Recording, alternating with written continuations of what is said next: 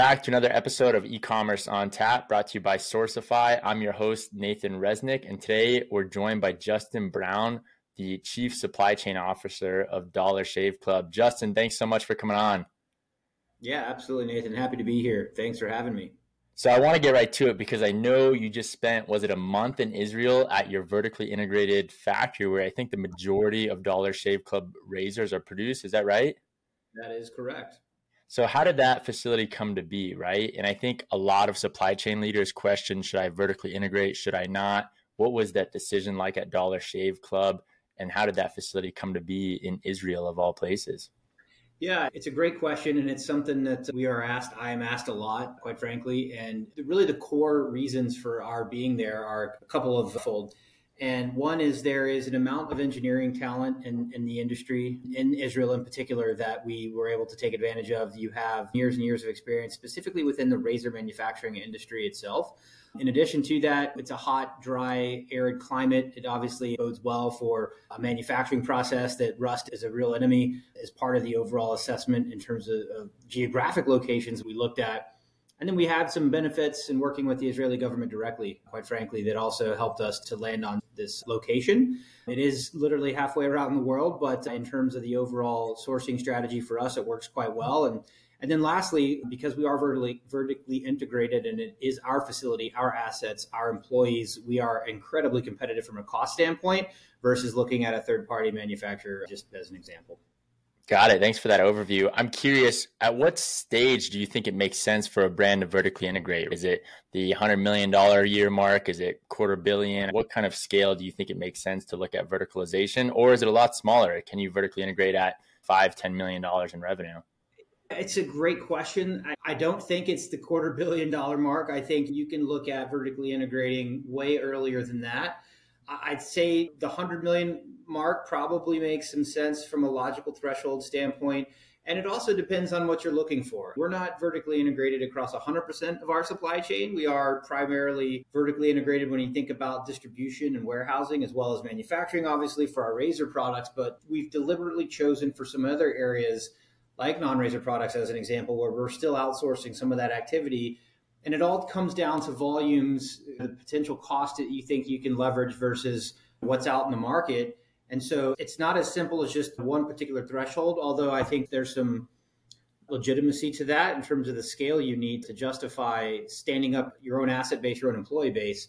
But for us, it's been a bit of a mix. But I'd say we started looking at it over the course of our history pretty early on. I mean, as you can imagine, when we first started 10 plus years ago, everything was third party managed, obviously. But it only took a couple of years for us to realize, even in the initial trajectory of growth, where we were approaching that 100 to 150 million marker or whatever it was back in those days, to where it made sense. Again, specific to the function you're looking at, like warehousing and distribution, as an example. And so that's just the way we've always thought about it and continue to, to look at opportunities.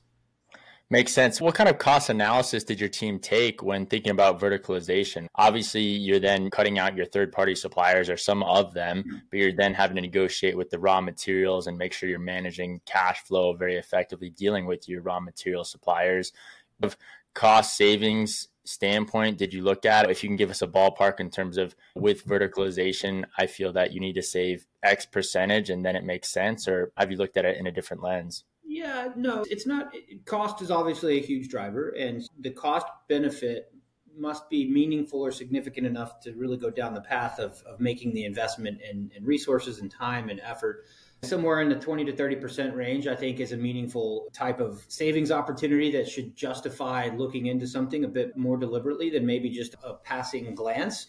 The other thing, though, in addition to cost, is also flexibility and control, right? And so when you have a different level of control from a processing standpoint, quality, flexibility on future product development, ideation, things like that. When you own the IP, you own the assets, when they're your own employees, mm-hmm. it, it gives you a level of speed and flexibility that maybe you wouldn't otherwise have with a, a purely outsourced operation. So that's the way we, we typically look at it, even within the supply chain and development side. So it's not just all about cost. Makes sense. I, I'm curious about the development side, right? Because in most e-commerce brands, the development side is hand in hand with their third party supplier. And so it's this kind of collaborative process. And it sounds like you've verticalized development as well when it comes to your product offering. And it sounds like that falls under your supply chain team as well. And so I'm curious when it comes to product development, how have you found different unlocks and really strategize around product development, knowing that you're going to own the manufacturing of that product and it's not a third party that then has to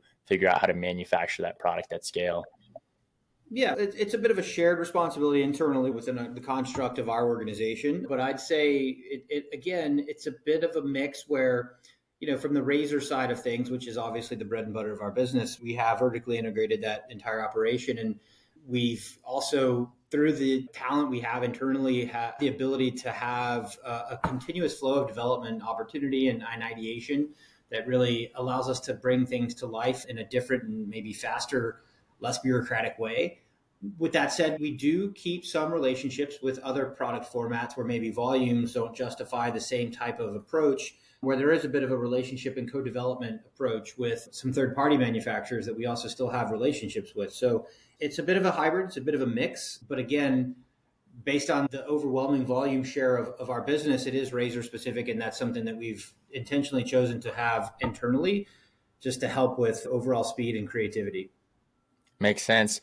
We've seen a lot of supply chain leaders make some different strategic bets given the current climate of e commerce, whether it be different in terms of the growth that we've seen over the COVID years, right? E commerce grew so quickly. Now it's stabilized a bit. It's still growing, but not growing at the same tick that it was. What are some few strategic bets that you've made this year, last year, that are coming to fruition that you think would be relevant for other leaders in the space and how your team has thought about them?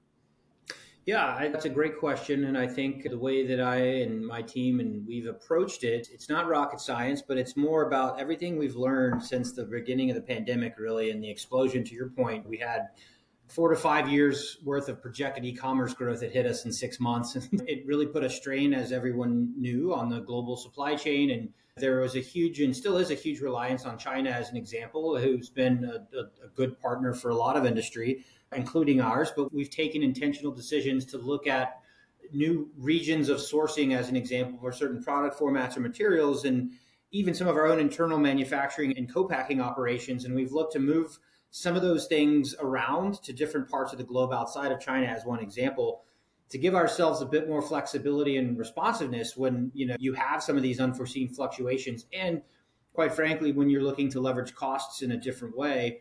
So we've definitely had a lot of that activity uh, that we've driven over the past couple of years that has really en- en- enabled us to have a bit more bit better speed to market a bit better from a cost based perspective and it just gives us the level of flexibility that we're comfortable with. And so that's one thing for sure. And then we're constantly looking at that.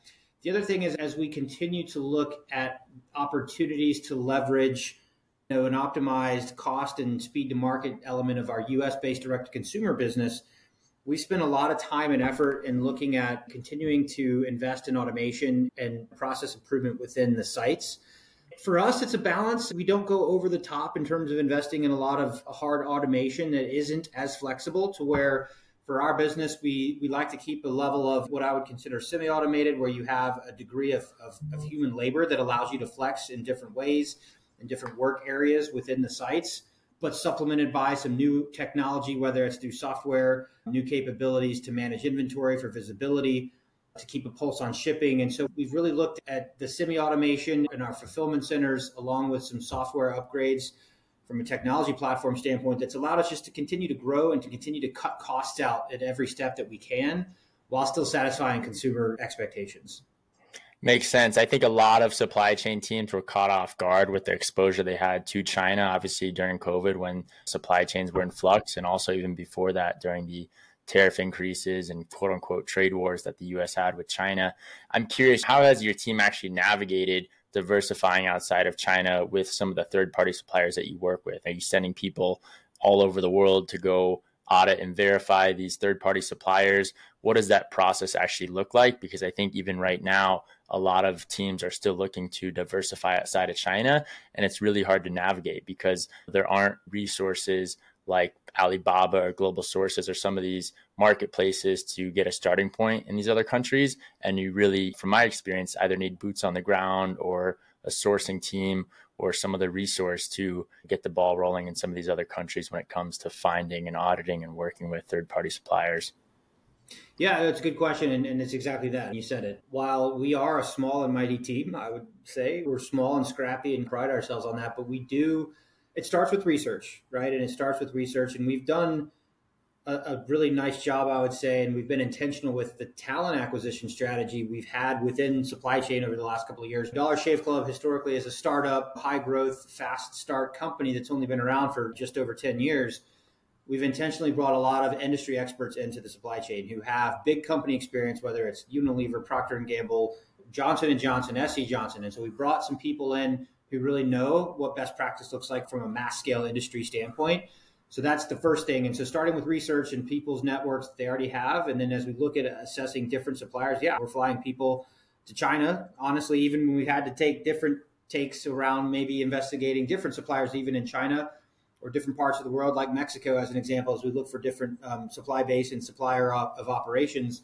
And so that's really how we do it. it. It's it's not rocket science. Again, I've said that already, but that's a straightforward approach to people who know what they're doing from an industry standpoint, doing the research, and then going to these sites to figure out what may work better than what you currently have today. Makes sense. Supply chain covers so much. I'm curious, Justin, what's your favorite part of the supply chain? That's a big question. To be honest, these days it's a lot about what we're talking about. To be on, in terms of the role I have and what I'm responsible for, it's continuing to find and assess your options to drive improvement, drive out cost, and continue to delight the customer in the best way possible. And so, as you get to explore new technology, new capability, and you find that there's still so much opportunity out there to leverage a different cost base, to leverage different capabilities and find what that next big thing is that could help your particular business model is the thing that really excites me. And saving a ton of money while improving performance is awesome. It's fun. And, and you also get to make a lot of great relationships along the way and working with different providers and, and getting a sense of different levels of experience in the industry. But really driving that kind of change and, and seeing it come immediately after you've implemented the process is really exciting for me. That's awesome. I'm curious from a leader standpoint, what are the main metrics you track in your supply chain, especially because you verticalize so much, whether it be production out of Israel, whether it be the third party suppliers, whether it be some of your distribution or fulfillment centers? Do you have a main kind of dashboard where you're keeping a pulse on metrics, either daily or weekly or monthly? What are the main metrics that you're looking at with this size of a supply yeah. chain? Of, of course, not to get too far into the weeds, but obviously within each function, we have across the total supply chain. We're looking at our performance metrics on a monthly basis at minimum. We have other metrics that we have access to daily and weekly. As an example, shipping shipping times and shipping efficiency coming out of our FCs. Given that the U.S. is 90% of the, global business for us today, we want to make sure that we're providing the level of service to the customer base here from an on-time delivery standpoint, from an order frequency standpoint. Looking at shipping performance, obviously your standard customer service, inventory availability, inventory levels from a financial investment standpoint. And then, of course, cost is always something we're looking at. So, how are we managing labor? How are we managing efficiencies in the factories? Continuously looking at margins, your cost per units in terms of your production and your order processing. And so, those would be the primary things that I am concerned about because obviously all of that has a direct effect on the overall P&L of the total business, something we look at very closely. Makes sense. As we wrap up here on e-commerce on tap, one question that I like to end with is what is a hard lesson that you're grateful that you've learned? I know you've been in supply chain for a while across large organizations like Unilever and now running supply chain at Dollar Shave Club. Is there a hard lesson that comes to mind that you think uh, others would learn from? Oh, I think uh, it's probably the same thing that a lot of us learned over the COVID pandemic. And it's something that Unilever's been adamant about for a long time, and that's continuing to be deliberate in your investment in responsiveness and flexibility.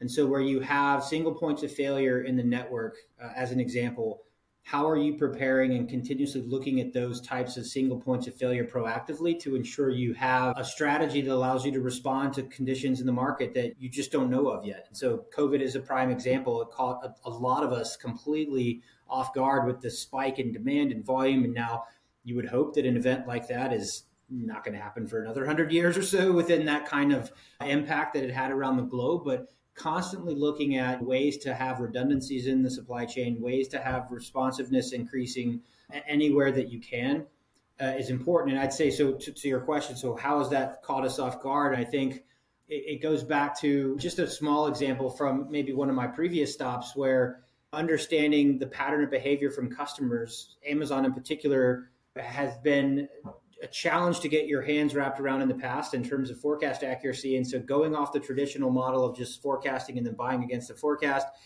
where we were wrong so constantly and continuously running out of stock. And so we thought of it differently in terms of going to more of an inventory based strategy to protect against so much volatility that we we're seeing. But it took us a really long time to get into a different mindset of thinking about how we should be supplying from an inventory standpoint to manage against a level of forecast variability. So anyway, really specific example, but overall, a lot of sleepless nights, a lot of unfortunate experiences when it comes to that type of thing. That going forward, as you continue to look at ways to think differently about how you forecast, how you look at redundancies, is I guess what I'd say since. Got it. Thank you for sharing. Justin, thank you for coming on e-commerce on tap. If people want to follow you or get in touch, where can they find you? Uh, yeah, LinkedIn profile uh, there. It's under my name, Justin Brown Dollar Shave Club pretty easy to find. And uh, yeah, that's what I'd say. Awesome. Thank you again. And thank you everyone for tuning in to this episode of e-commerce on tap brought to you by Sourcify.